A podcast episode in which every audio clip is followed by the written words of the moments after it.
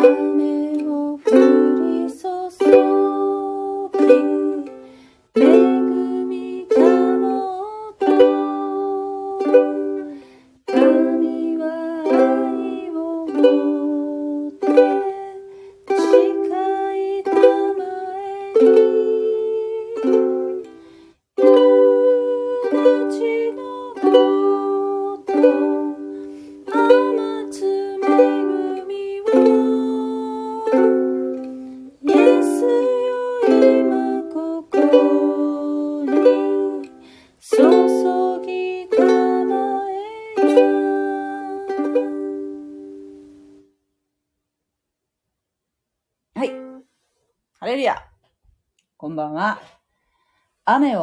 り注ぎという賛美でした。ね、今日はね、福岡、恵みの雨が降りました。暖かい。うん、暖かい。そうね、比較的暖かい一日だったですね。皆さんのお住まいの地域はいかがですか？ね春になると、まあ、花粉症とかね。そういうこともまあありますけれども。でも、私は寒いより暖かい方が好きかな。基本夏の方が好きなんですよね。春はちょっとね、もやーん、もやーんとしてるかな、頭が。どうでしょう。でもね、春といえば、受難節。ね。受難節、受難週。そして、イースターとかね。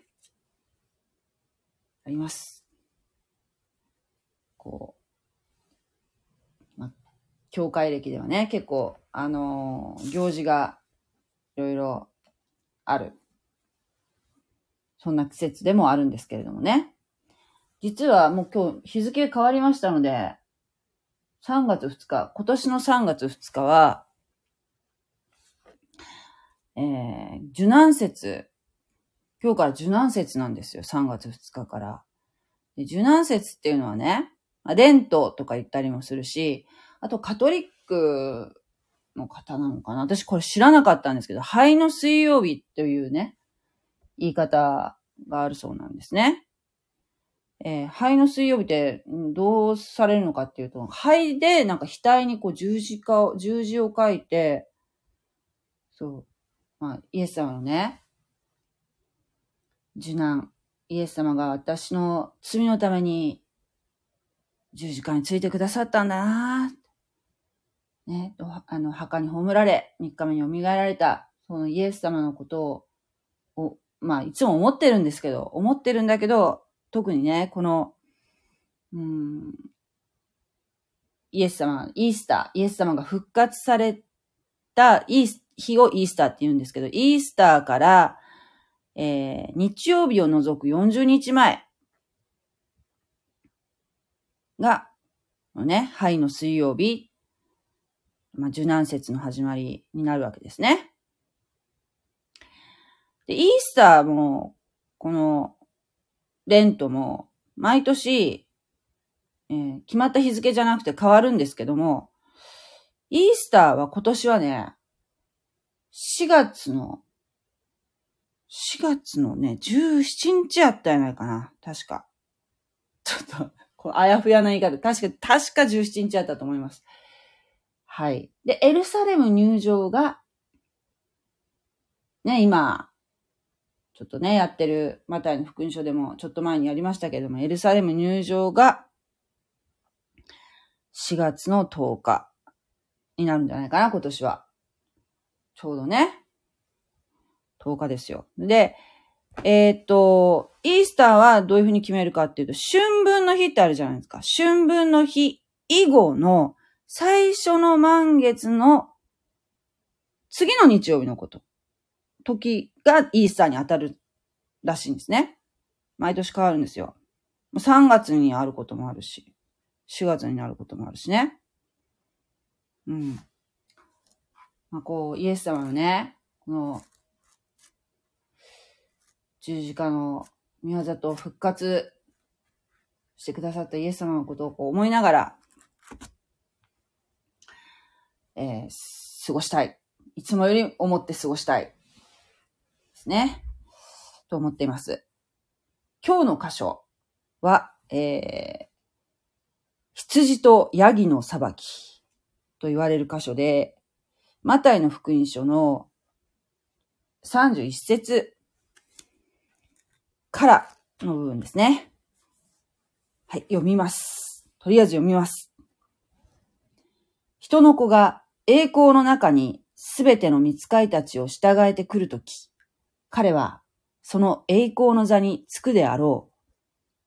そして、すべての国民をその前に集めて、羊飼いが羊とヤギとを分けるように、彼らをより分け、羊を右に、ヤギを左に置くであろう。その時、王は右にいる人々に言うであろう。私の父に祝福された人たちよ。さあ、世の初めからあなた方のために用意されている御国を受け継ぎなさい。あなた方は私が空腹の時に食べさせ、乾いていた時に飲ませ、旅人であった時に宿を貸し、裸であった時に着せ、病気の時に見舞い、極にいた時に尋ねてくれたからである。その時、正しい者たちは答えて言うであろう。主よ、いつ私たちはあなたが空腹であるのを見て食物を恵み、乾いているのを見て飲ませませ、飲ませましたか？いつあなたが旅人であるのを見て宿を貸し、裸なのを見て着せましたか？また、いつあなたが、あなたが病気をし、獄にいるのを見て、あなたのところに参りましたか？すると、王は答えて言うであろう。あなた方によく言っておく。私の兄弟であるこれらのもの、最も小さいものの一人にしたのは、すなわち、私にしたのである。それから、左にいる人々にも言うであろう。呪われた者どもよ。私を離れて、悪魔とその使いたちとのために用意されている永遠の火に入ってしまえ。あなた方は、私が空腹の時に食べさせず、乾いていた時に飲ませず、旅人であった時に宿を貸さず、裸であった時に着せず、また、病気の時や、獄にいた時に、私を訪ねてくれなかったからである。その時、彼らもまた答えて言うであろう。主よ、いつあなたが空腹であり、乾いておられ、旅人であり、裸であり、病気であり、獄におられたのを見て、私たちはお世話をしまし、しませんでしたか？その時、彼は答えて言うであろう。あなた方によく言っておく。これらの最も小さいものの一人にしなかったのは、すなわち、私にしなかったのである。そして、彼らは永遠の刑罰を受け、正しいものは永遠の生命に入るであろう。はい。という箇所ですね。はい。えー、バッハ会長、パトロール中。うーん。なんか、前も来られたような気がするな。どうも、こんばんは。はい。えー、っと、羊とヤギの裁き。これは、まあね、今やってる箇所っていうのはイエス様が週末の予言をされている箇所になるんですけれどもね。えー、っと、前回は、タラントの例えっていうところでしたね。えー、っと、そう、前回まではね、例え話だったんですけども、今日やるところは、もう、例え話ではありません。もう完全に予言だと思われますね。えー、っと、前回までは、イエス様がね、再臨への備えを教えるために、例え話を用いられたんですよね。えー、このマタイの福音書では、4つの例え話、えー、で示されました。まあ、今、この時代はどういう時代に入っているかというと、うん。ね、あの、週末の、週末が近いという時代に、今、ものすごい時代に私たち生きてるんですよ、本当に。えー、もうね、いつ、このね、予言が成就してもおかしくないと言われる、まあ、クリスチャンじゃない方にはね、ちょっとね、奇想天外な、こと無形なことに聞こえるかもしれないですけど、軽挙、軽挙と言われるね、えー、世界中のクリスチャンが真の信仰者であるクリスチャンですよ。ただ教会に行ってるだけで信仰がない人は違いますけれども。イエス・キリストを自分の主として信仰を持っているクリスチャンたちが、ある日突然、この地上から取り去られることを景挙と言います。教会が天に上げられるという言い方するんですけど、その場合の教会っていうのは、建物の教会ではなく、その、信者のね、イエス様を信仰する者たちの群れのことを教会言うんですね。えー、そして、ちょっとね、まあ、ここでこの話するとちょっとややこしくなるから、まあ、えー、また今度別に話しますけれども、えー、今ね、ウクライナとロシアの間で、えー、揉めてますよね。ニュースでね、今、連日報道されてますけれども、このロシアがね、あの、深く関係している予言があるんですね。それは、エゼキエル書っていう予言書に、旧約聖書のね、予言書、2600年前に書かれた予言書なんだそうですけれども、それの38章にエゼキエル戦争と呼ばれる箇所があるんですね。そのエゼキエル戦争っていうのは、その週末の、まあ、週末予言の一つなんですけど、まだ成就してないんですね。成就してない。ただあの、聖書ってね、うん、予言書なんですよ。予言書。で、なんでその予言書の形をとってるかっていうと、結局、聖書っていうのはこう死んだ書物ではなくて、生きた書物である。神様は死んだ、死んでいる、なんていうの、偶像の神ではなく、えー、今も生きて働いている神であるということを、えー、誰の目にもわかるようにな形に、えー、この聖書にね、書かれているわけですよ。だから、えー、もう本当にもう、それこそエゼキエル書なんて2600年前に書かれてるんだけども、これから起こることが書いてあるわけですよ。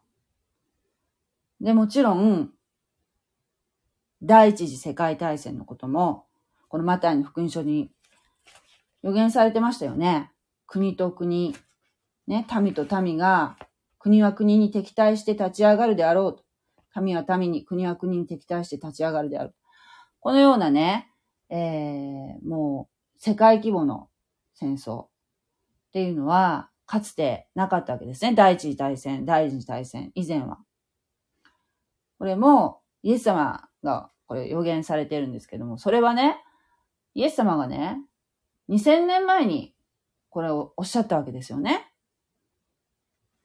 それから、イスラエルが紀元70年に国を失ったんですけれども、えー、1948年にイスラエル共和国という形で、元、元ね、イスラエルがあった土地に再建されましたよね。ということで、週末に、えー、予言が成就する条件が、もうかなり揃ってきたんですね。イスラエルが国の形をとっていないと、例えば、その、反キリストと言われる、ね、大観難時代に登場する反キリストと、えー、平和条約って結ぶことはできませんしね。えー、そのように、着々と、今、えー、予言が成就してきていると。そして条件が、週末の条件が揃ってきている。えー、もうね、イスラエルがね、またね、再建されるなんてね、戦前の神学者たちは、誰もね、想像してなかったそうです。だから、その予言でイスラエルが再建されるっていうところがあっても、それは、まあ、なんていうの？何かのこの比喩、比喩的な表現で捉えてたりね。本当にイスラエルが再建されると思ってなかったわけですよ。だけど、実際に今、イスラエルありますよね。そしてなんと、あの、ロシアとウクライナの間のその仲仲介役を、えー、引き受けましたよね、イスラエルがね。聖書言っていうのは、何でもかんでもその世界の、うん、ビッグニュースが載ってるわけではなくて、必ず、えー、イスラエルとの関係の関連性とかね、裏打ちがあるものではないと、でないといけないんだそうです。で、今回のロシアとウクライナの件も、えー、イスラエルと関係があるのかなと思ってネットでね、うんと、ロシア、ウクライナ、イスラエルとかね、やったらね、パッと出てきたのその、イスラエルが仲介、仲介者として入るかどうかっていうのがあって、それから間もなくもう仲介役とになると、イスラエルが。なんでかっていうと、イスラエルは、そのロシアとも、えー、ウクライナとも、うん、中立的な立場でね、対応できる、もう数少ない民主国家であるからということだったんですね。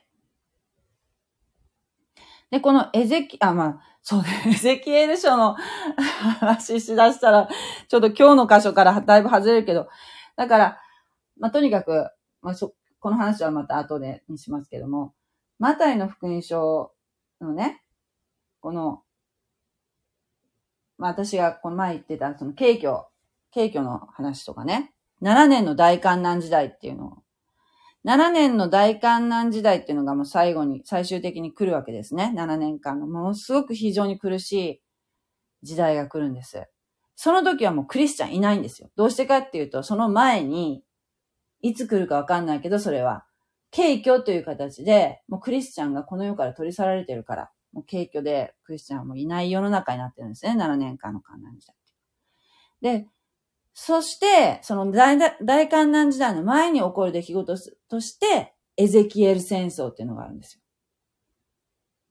で、その、エゼキエル戦争と、聖書に予言されてるね。と、今回のウクライナとロシアの紛争っていうのが、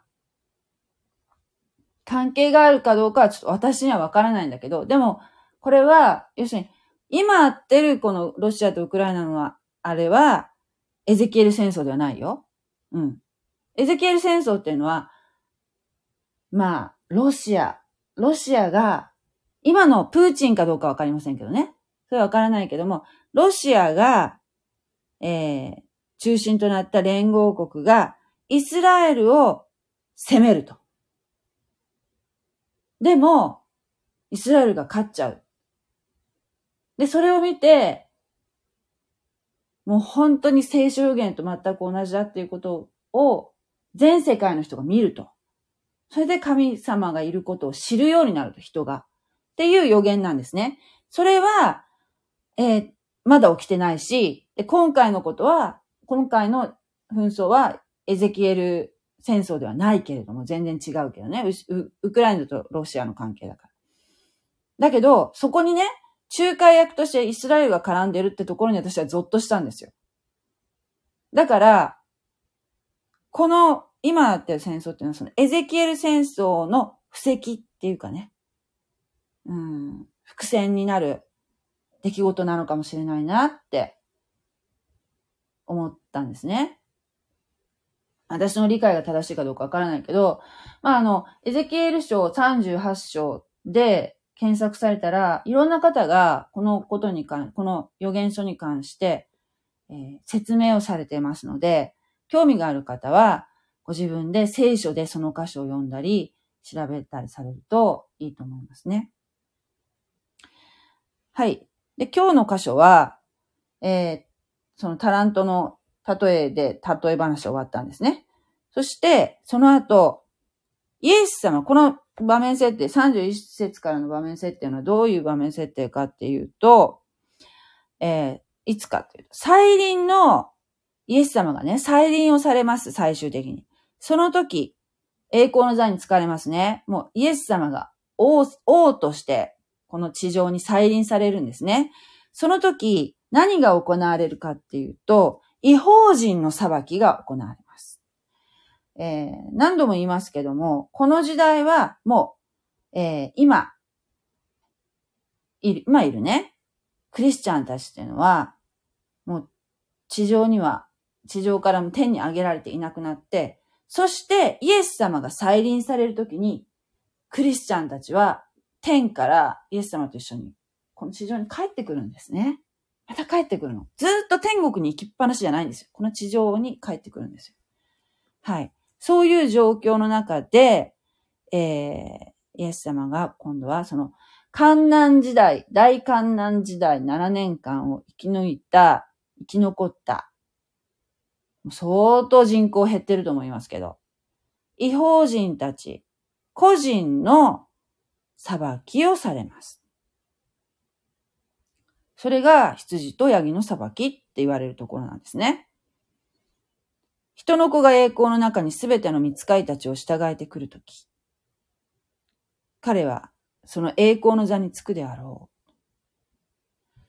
う。ね？じゃあこの裁きはどこで行われるかっていうと、ヨシャパテの谷っていうところで行われて、聖書予言があるんですね。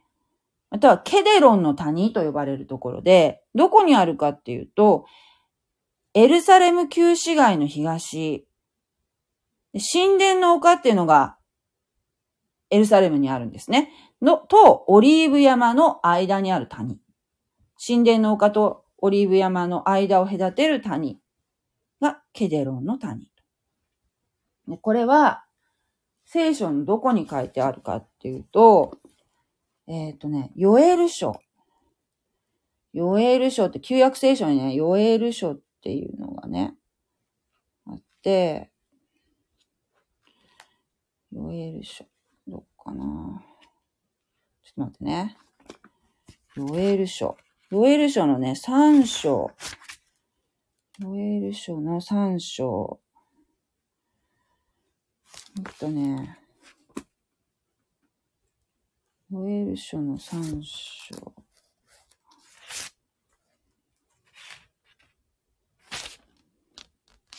の1節から3節。はい、ここですね。ちょっと、私ね、口語訳聖書で読んでいます。ヨエル書3章1節から3節読みますね。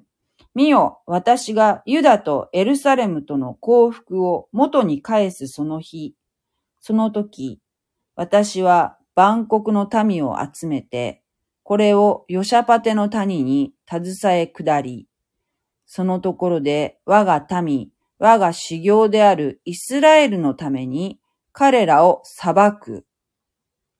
彼らが我が民を諸国民のうちに散らして、私の地を分かち取ったからである。彼らは我が民をくじ引きし、くじ引きにし、遊女のために少年を渡し、酒のために少女を売っって飲んだ。書いてありますね。これが、ユエル書の、この、再臨のメシアが、栄光の座につくときに違法人の裁きをするよという予言の、えー、言葉になりますね。えー、で、32節。そして、すべての国民をその前に集めて、すべての国民。す、え、べ、ての国民っていうのは、観南、観南期、大観南時代の後に、この地上に住んでいる人々のことですね。すべての国民を、すべての国民を、その前に集めると。この、ね、どういうシチュエーションなんでしょうね。すべての国民が、この、イスラエルに実際に行ってるんでしょうか？その前に集めて、羊飼いが羊とヤギとを分けるように彼らをより分け羊飼いっていうのはイエス様のことですね。うん。えー、そして、羊とヤギと分けるように。これね、羊とヤギ、羊をね、あの、飼ってる、飼ってるじゃないですか。羊飼いの人ってね。でね、ヤギをね、混ぜて飼うらしいんですよ。羊。羊だけ飼わないで。羊の群れだけにしないでね。それは、えー、ヤギを混ぜとくと、こう羊の群れを管理しやすくなるらしくて、なんかね、羊はすごく臆病だけど、ヤギってこう、なんていうの、割とこう、行動的というか、パッとね、動くから、羊がこう、なんていうかな、その、パッと動い、動くものにこうついていくからね、羊がね。なんかヤギを数頭混ぜておくそうなんですけれども。なんか羊飼いが羊とヤギと分けるように彼らをより分け、えー、羊を右に、ヤギを左に置くであろう。再臨の時ね。羊は何を表しているかっていうとね、これは、この大観難時代のこの7年間の厳しい時代の時ってね、ユダヤ人がめちゃめちゃ迫害に遭う時代なんですよ。もちろん、この、えー、ユダヤ人のによって、えー、7年間の最初の前半ね、前半はユダヤ人によってもうクリスチャンいないから、クリスチャンがいない代わりに誰が伝道するかっていうと、ユダヤ人、14万4千人のユダヤ人が伝道するんですね、世界伝道。でも後半の3年半ではもうそれがもうできなくなります。どうしてかっていうと、反キリストと言われるね、人が、あの、世界統一政府のようなものを作って、それでユダヤ人のものす、をものすごく迫害する時代なんですね。で、もちろんそのイエス様をメシアと信じる人も怒るわけですよ。そのユダヤ人の命がけの伝道によってね、福音を聞いて、みんな福音聞くんだけど、信じるものと、やっぱり信じない人っていうのがどうしても出ちゃうんですよね。悲しいことだけど。信じる者たちも迫害に遭うんです。ね。これなんでね、この反キリストがユダヤ人を排除したいかっていうと、これは前も言いましたけど、ユダヤ人が民族的に、今はね、違うけどね。このね、週末のこの時に、ユダヤ人がイエス様をメシアと知るんですよ。はあ、メシアだったんだ。やっぱりイエス様はメシア、イエス様、イエス・キリストは私たちが待っていたメシアだったんだってことに気づいて、悔い改めるんですね。ユダヤ人が。ね。でね、ユダヤ人が最終的にえー、イエス様を、うん、イエス様に来てください。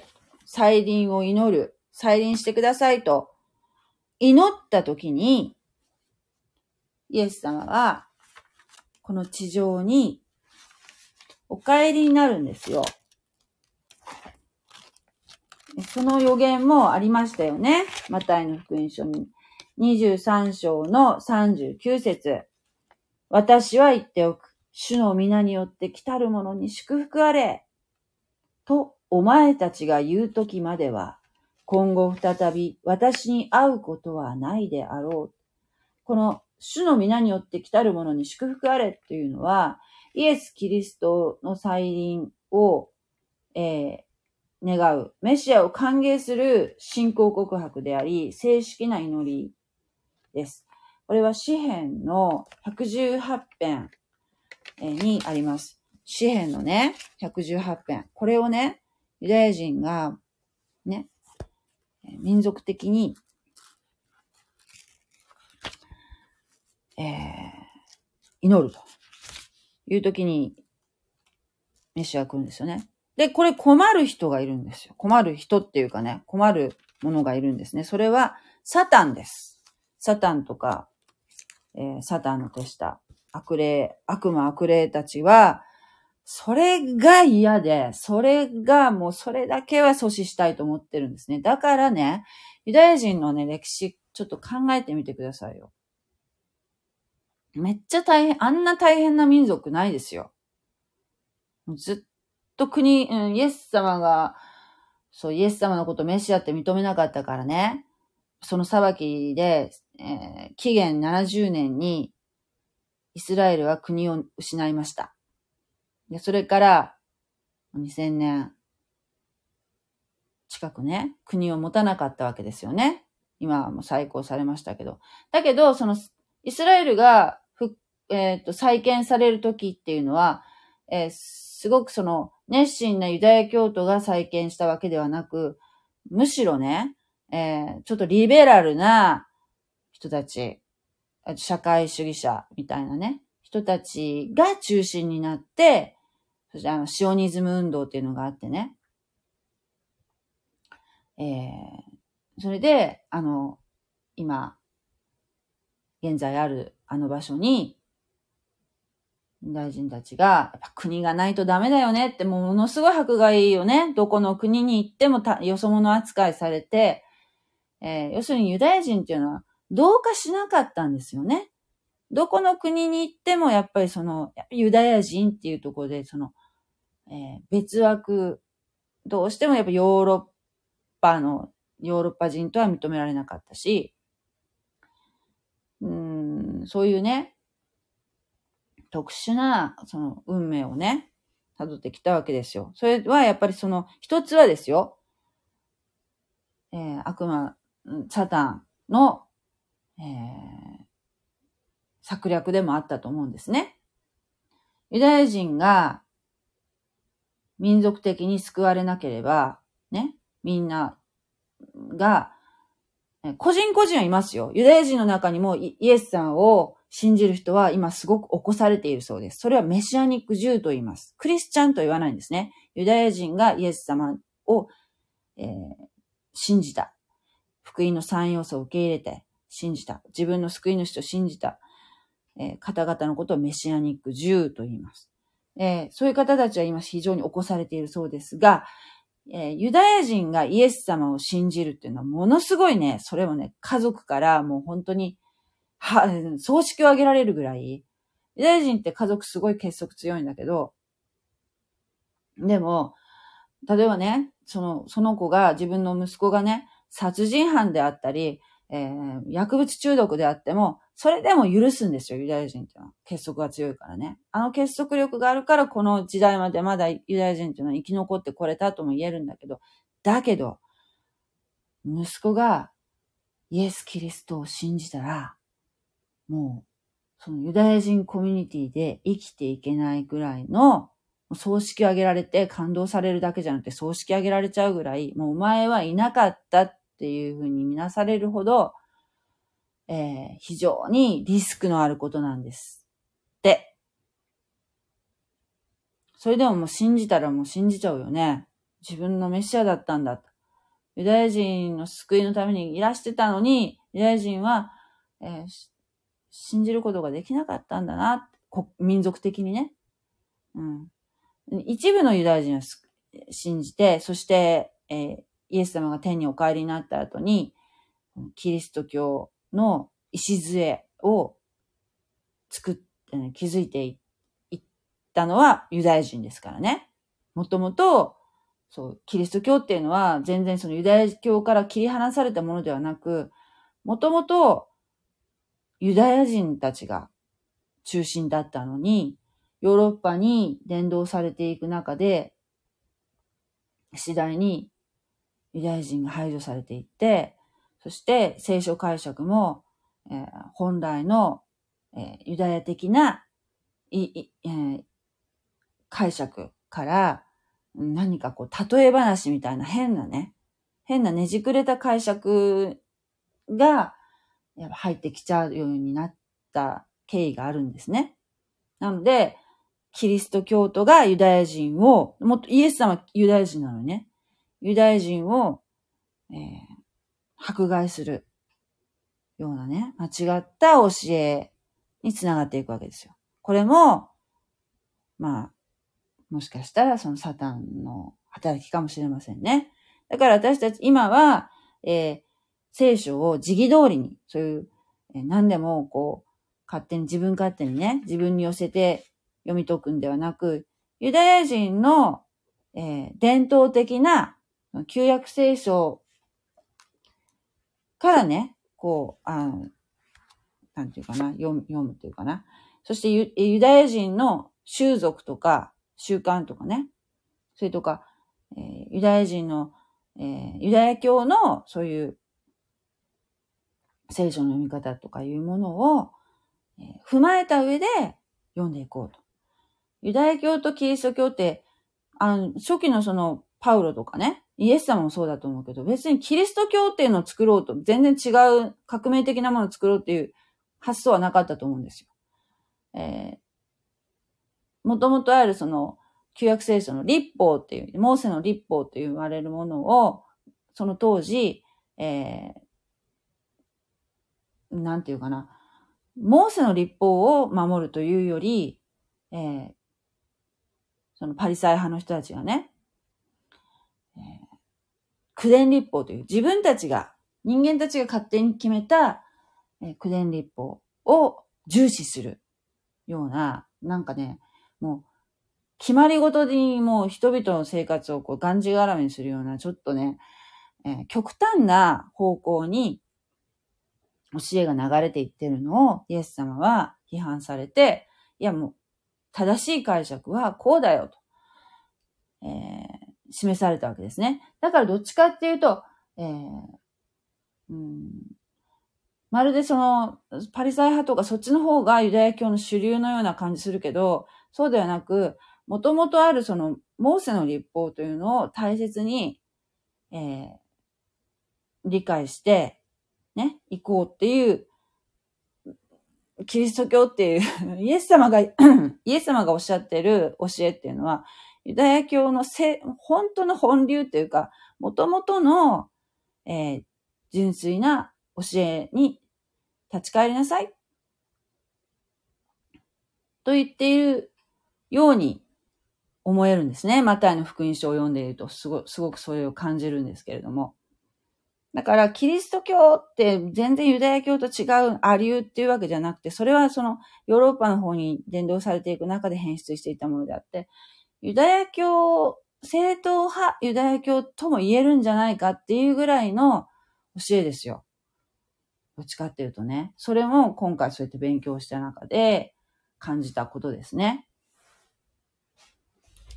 はい。えー、あ、なんか話がだいぶ脱線しましたけど、とにかく、えー、ユダヤ人が非常に迫害が、迫害に遭う7年間。今までもう迫害あってるけど、もっと迫害に遭う7年間なわけですよね。えー、そんな中で、えー、違法人ってじゃあどういう立場かっていうと、まあ、二手に分かれるわけですよ。えー、その反キリストになびいて、ユダヤ人を、うん例えば、あそこにユダヤ人がいるよとかね、密告するとかね、えー、一緒になってね、反キリストの組織と一緒になってユダヤ人を叩くとかね、えー、そういう立場の人と、えー、ユダヤ人を助ける人、命がけですよ、でも助けるってなったらこんな時代。命がけで助ける人たちの二手に分かれるんですね。その羊はユダヤ人を助ける人。そしてヤギはユダヤ人を迫害した違法人。えー、それが、えー、だ羊は右に、ヤギは左っていうのは、左と右はどっちが優位かっていうと、聖書では右が優位なんですね。それは、詩篇、うん、あの、旧約聖書でもちょいちょいなんかその、右とかね、よく、あの、神様の右手とかね、右、あなたの右手はどうのこうのとかね、よく出てくるんですけど、ちょっと見見てみましょうか。詩篇の118編にもね、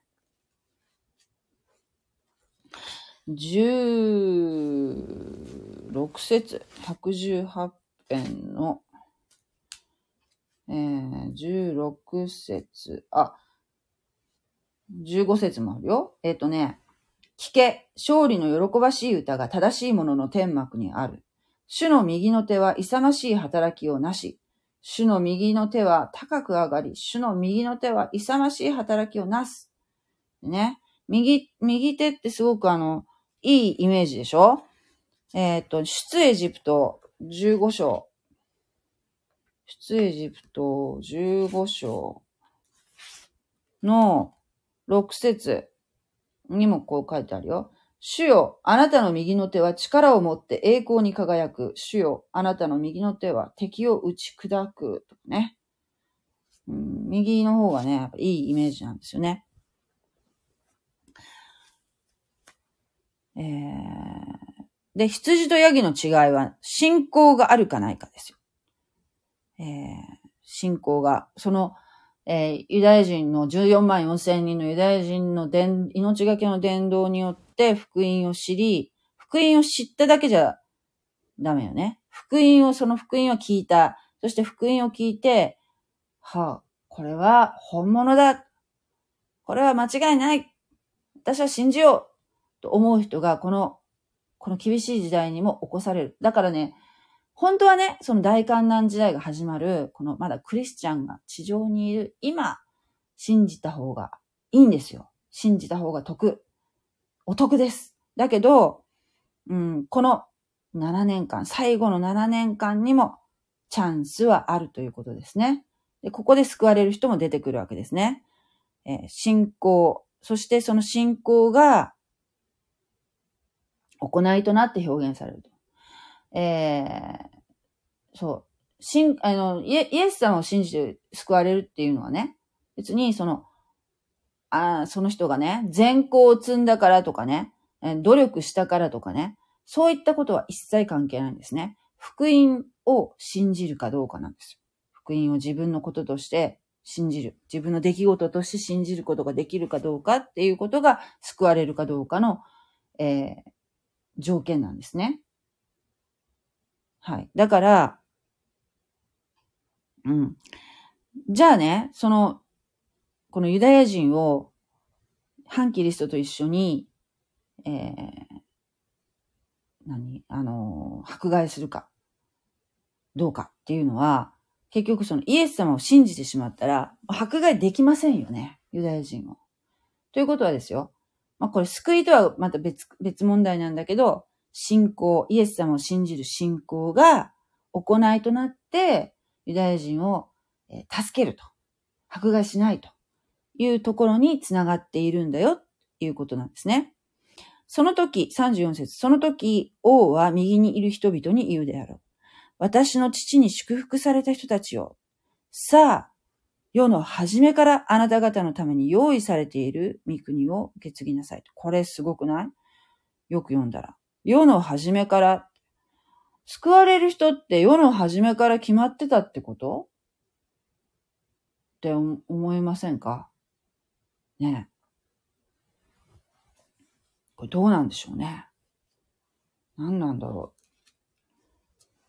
う。なんか、そういうふうに、なんか聞いたことあるよ。なんかこう、子羊の、子羊のなんとかの書。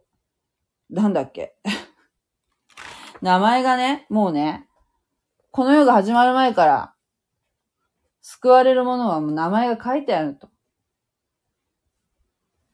へえ、本当かなねえ。だと、だったらすごいよね。そういうことを言ってると箇所なのかなってちょっとそこはわからないんだけど、ちょっとさっき読んで、世の初めからっていうところにちょっと引っかかりましたね。そして35節あなた方は私が空腹の時に食べさせ、乾いていた時に飲ませ、旅人であった時に宿を貸し。ね。え、お腹空いてるな、空いてるんだろうな、どうぞ、食べてください。のお水飲んでください。えー、ここ泊まっていいですよ。ね。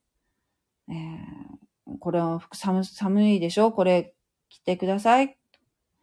病気にあ、お見舞いに来ましたよ。元気ですか、えー、そして、ね、牢獄につながれていても、そ、そこにね、尋ねて、何か不自由なことありませんか？って尋ねると。その時、正しい者たちは答えて言うであろうと。主をいつ私たちはあなたが空腹であるのを見て、食物を恵み、乾いているのを見て飲ませましたか？イエス様がね、そのようにおっしゃったわけですよ。私が空腹の時に食べさせてくれたから、ね？親切にしてくれたから、ね？あなたは、御国を受け継ぎなさい。あなたは御国を受け継ぎなさい。救われたんだよ、と。えー、でも、その、羊の方はね、羊の皆さんは、こう言ったわけですよ。私、そんなことしましたっけ？と。言ったわけですよ。いつあなたが旅人であるのを見て宿を貸し、裸なのを見て着せましたか？また、いつあなたが病気をし、獄にいるのを見てあなたのところに参りましたか？私たち、まあ、イエス様を信仰してますけども、でも、そんなことしてませんよ。イエス様に、えー、お食事を提供したこともありませんし、私たちそんなことしましたっけ？と言いました。羊組はね。すると、40節王は答えて言うであろうと。王はイエス様のことですね。王は答えて言うであろう。あなた方によく言っておく。私の兄弟であるこれらの最も小さいものの一人にしたのは、すなわち私にしたのである。私の兄弟っていうのはユダヤ人のことですね。大観難時代の迫害にあるユダヤ人のことを私の兄弟とイエス様はおっしゃっています。そのユダヤ人にしたことは私にしたのと同じなんだよと。イエス様にしたことと同じだと。この時代ユダヤ人を助けるのは命がけの行為なんですね。でも本人たちは自覚がなかった。ね。そんなことしてませんよねって思ってるけど、えー、ユダヤ人を迫害しなかったということは非常に評価されているというのがわかりますね。今、ほら、ユダヤ陰謀論とかね、ああるよね。で、私もね、前ね、うん、そういうこと書いてあるブログ読んで、あそうなのかなユダヤ人ってなんかすごい怖い人たちなのかなとか思ったりね。そういう、うん、情報がネットで溢れてるし、そういうの出すとね、陰謀論とか出すとね、みんな飛びつくんだよね。そういうの好きだからみんな。好きな人多いからね。みんなとは言わないけどね。だけど、あれもね、私、まあ、もうクリスチャンになって思うけど、うん、あれも、サタンの働きかもしれないなって思ったりする。どこまで本当かわかんないでしょ？なんかすごい、えらいなんかこう、毒々しく書いてるじゃないですか、ユダヤ人のことを。でも、うん、サタンのこのずっと考えるとね、もう、出エジプトの時からもう、出エジプトだってあれもうユダヤ人迫害の反ユダヤ主義のあれ走りって言われてるところですよね。ユダヤ人をあの奴隷として使って、そして、えー、迫害して、大変な目に遭ってたわけですね。400年も。ユダヤ人たちは。エジプトにね、奴隷になってね。あれもそうだし、あれもね、あの時も確か男の子が生まれたらナイル川に捨てろとかね、パロが言いました。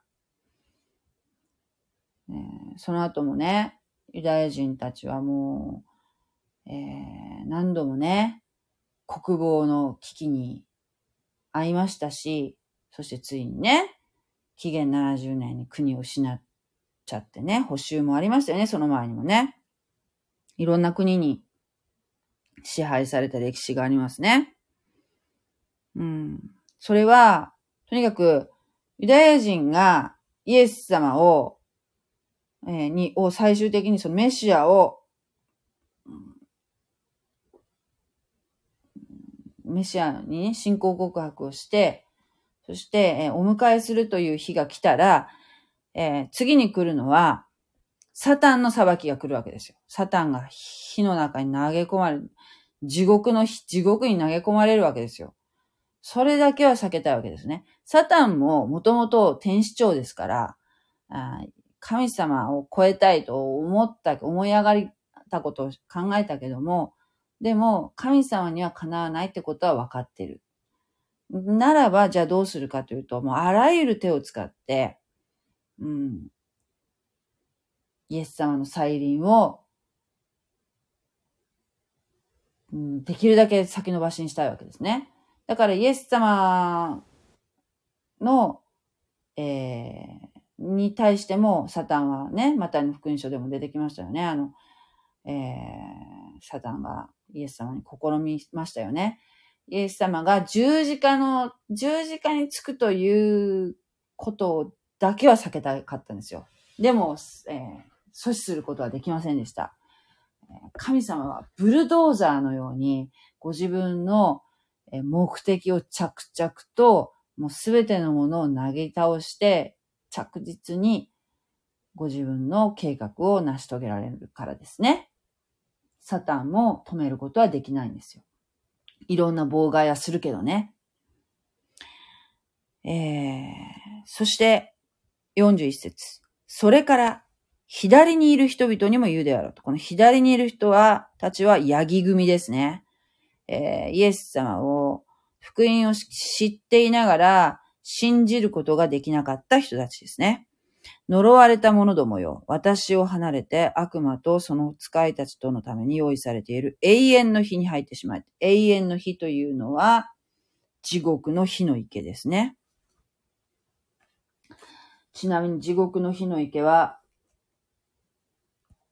光はありません。火だけど光がない。真っ暗。地獄は真っ暗。真っ暗です。あなた方は私が空腹の時に食べさせず、乾いていた時に飲ませず、旅人であった時に宿を貸さず、裸であった時に着せず、また病気の時や極にいた時に私を訪ねてくれなかったからである。はい。反ユダヤ主義者たちのことですね。ヤギ組とはね。その時、彼らもまた答えて言うであろう。主よ。この方たちも主よとか言ってますね。うん。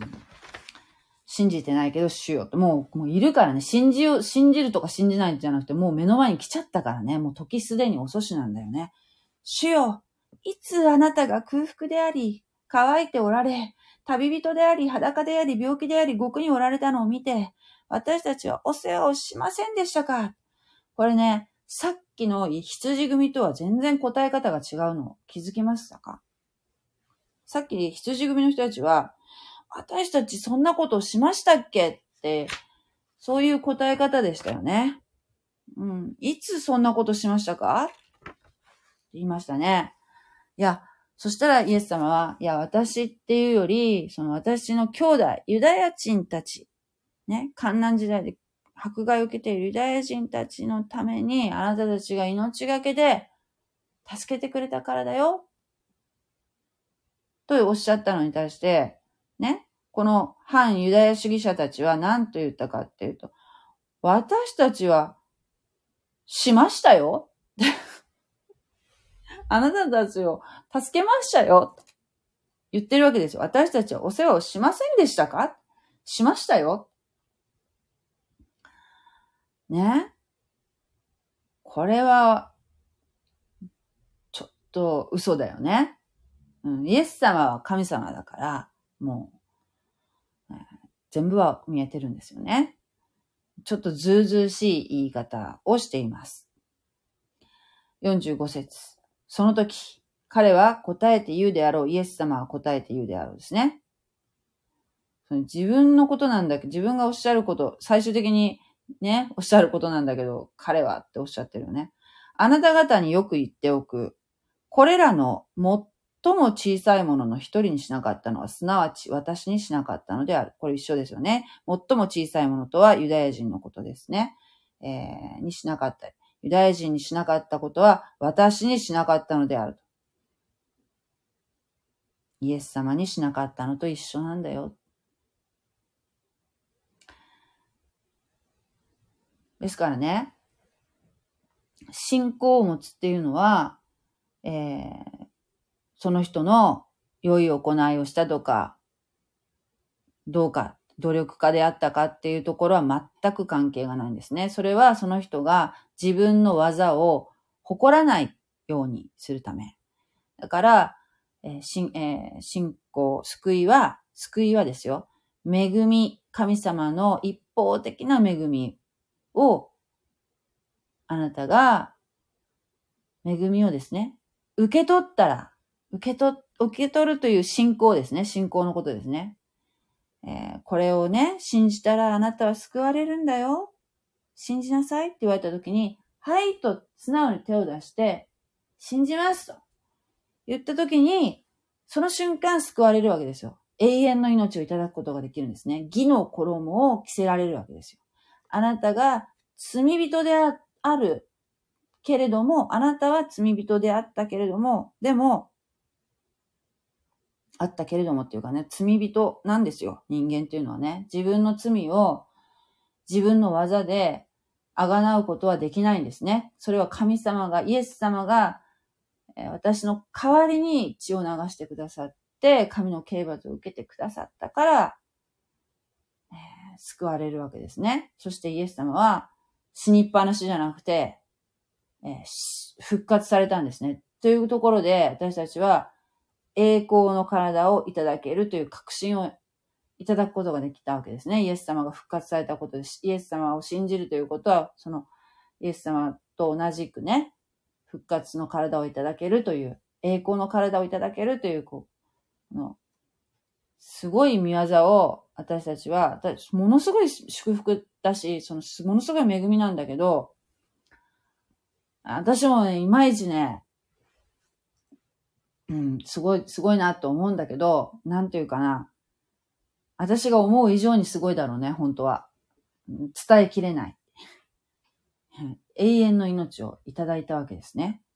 クリスチャンというのは。すご、ものすごいですよね。それはもう自分の行い程度じゃいただけません。そういうことはね。それが他の宗教と、他のね、一般の宗教とは全く違うところですよね。他の宗教は、えー、の教祖は、教祖っていうかね、まあ人間ですけども、イエス様は神様だけどね、神様である人間ですけれども、死んで復活された方はいませんよね。うん。イエス様は復活されたので、死を、死にも勝利されました。はい。えー、そして彼らは永遠の刑罰を受け、正しいものは永遠の生命、命に入るであろうと。46節ですよね。永遠の刑罰。永遠の刑罰。永遠の救いに対して永遠の刑罰ですよ。だから信じるか信じないかで、もう文字通り天国と地獄の差ということですね。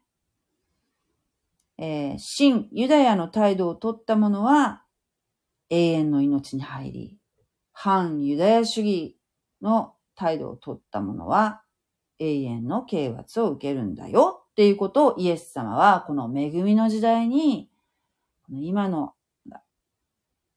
まだね、チャンスがあるこの今の時代の私たちにこう語りかけてくださってるんですね。うん。そう。信仰があった。信仰があるってことは、えー、それに付随してね、良い行いが伴う。だから、確かに信仰義人って言って、あの、信仰があればその人は良しとされるっていうところで、その救いに関しては、えー、行いは全く個人のね、その人の行いが、の良し悪しは全く関係なくて、イエス様を信じるというね、ことを受け取るっていうことが信仰なんですけれども、でもその救いを受けたものはね、えー、精霊様が内住しますので、精霊様がね、えー、その人にとどまるので、少しずつ少しずつ、まあ、いきなりじゃないけど、少しずつ少しずつ、えー、行いも良くなっていくんですね。そのことに関しては、ヤコブ、ヤコブ書、ヤコブの手紙。のえー、これ新約聖書の方なんですけど、ヤコブというのはイエス様の、えー、弟さんですね。の、えー、2章、ね、書いてあるんですけれども、2章の14節。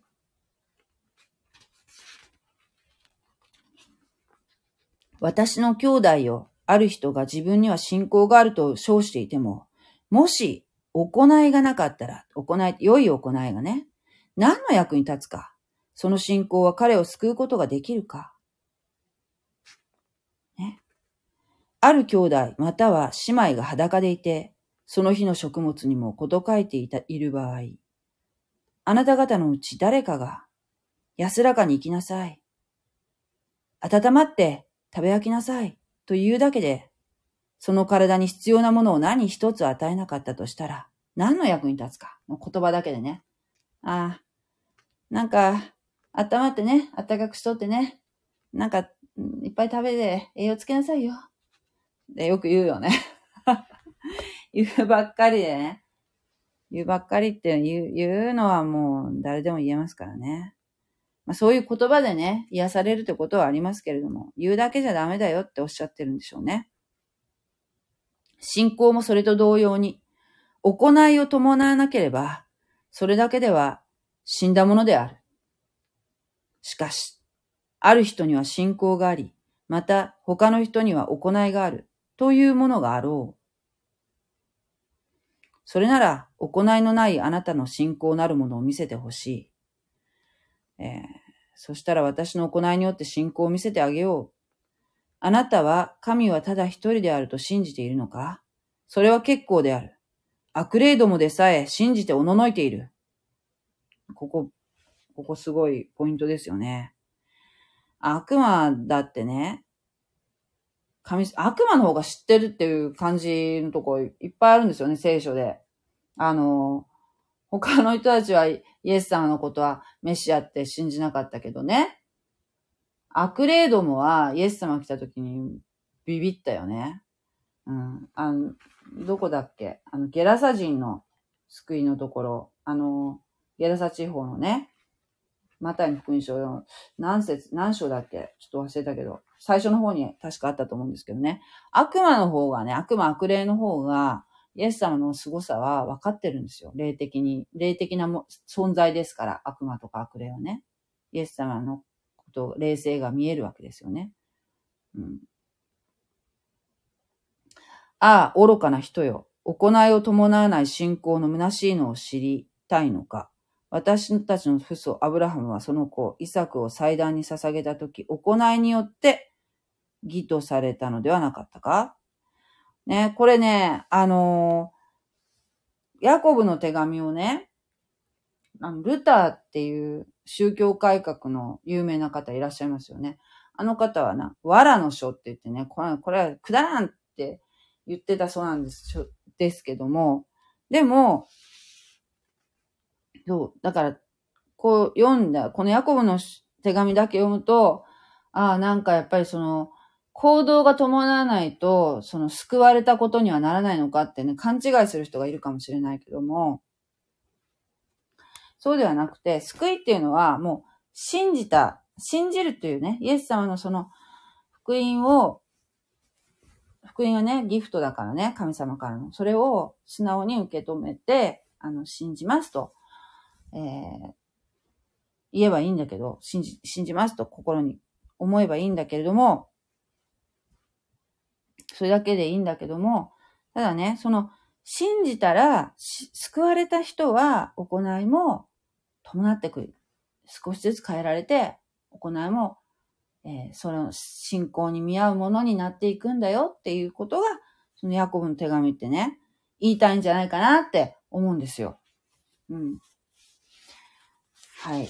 だから、まあ、まとめになると、まとめに入りますけども、く悪魔というのはユダヤ人が救われることを、イエス様のことを信じるというところを全力で阻止しようとしてるんですね。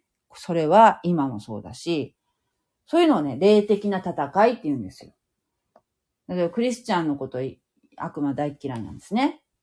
えー、こうやって伝道したりとか、こういう聖書の話するのも嫌いなんですよ。悪魔っていうのはね。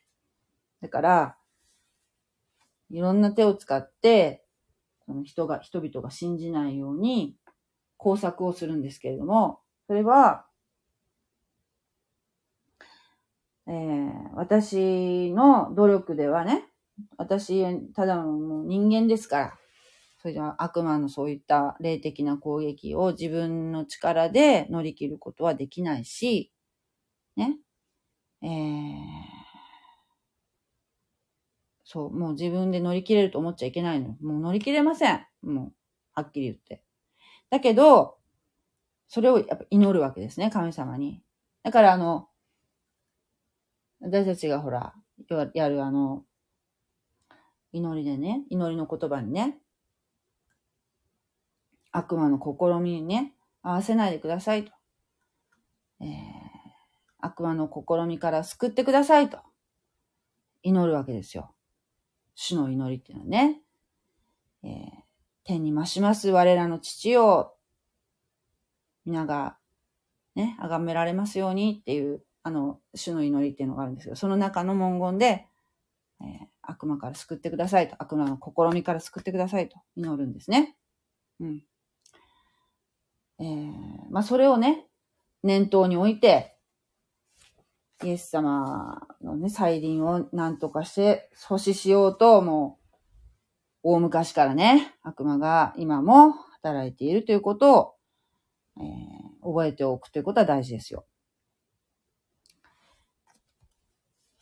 はい、えー、そして、私たちクリスチャンはね、ユダヤ人の方々が、イスラエルの民がね、今、無神論の方も多分多いと思います。もうあなたたちはもう大変な、えー、過去がありますからね、歴史があるので、もう非常に熱心なユダヤ教徒もいる反面、熱心すぎる人ね。熱心すぎて頭ガチガチの人もいるし、そして逆に、もう神様なんて、なんか、いないんじゃないかって思ってるようなね。極端、両極端な人たちがやっぱいらっしゃるわけですね。たくさん。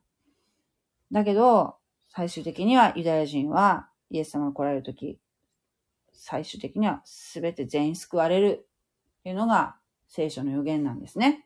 だから私たち、今のクリスチャンたちは、エルサレムの平和を、ユダヤ人の救いを祈らなくてはいけません。えー、それは、詩篇の122編。に、えー、ありますね。うん、詩篇の122編。えー、6節から9節ちょっと読みますよ。口語訳ね。エルサレムのために平安、平安を祈れ。エルサレムを愛する者は栄え、その城壁のうちに平安があり、もろもろの殿のうちに安全があるようにと。我が兄弟及び友のために私は、エルサレムのうちに平安があるようにと言い、我らの神、主の家のために私はエルサレムの幸いを求めるであろう。アメンハレルヤね。祈りましょう。はい。えー、こんな感じで、今日は、今日でね、25章終わりました。はい。明日から26章になるわけですけれどもね、ちょうどね、もう今日から、レントというところでね、もう、来月はイースターがありますね。はい。という感じで、ちょうどね、もうイエス様のこの十字架の歩みがね、ね刻一刻刻一刻と十字架に近づいてきてるところになりますけれどもね。はい。これね、ちなみにね、この25章までが火曜日の出来事。火曜日。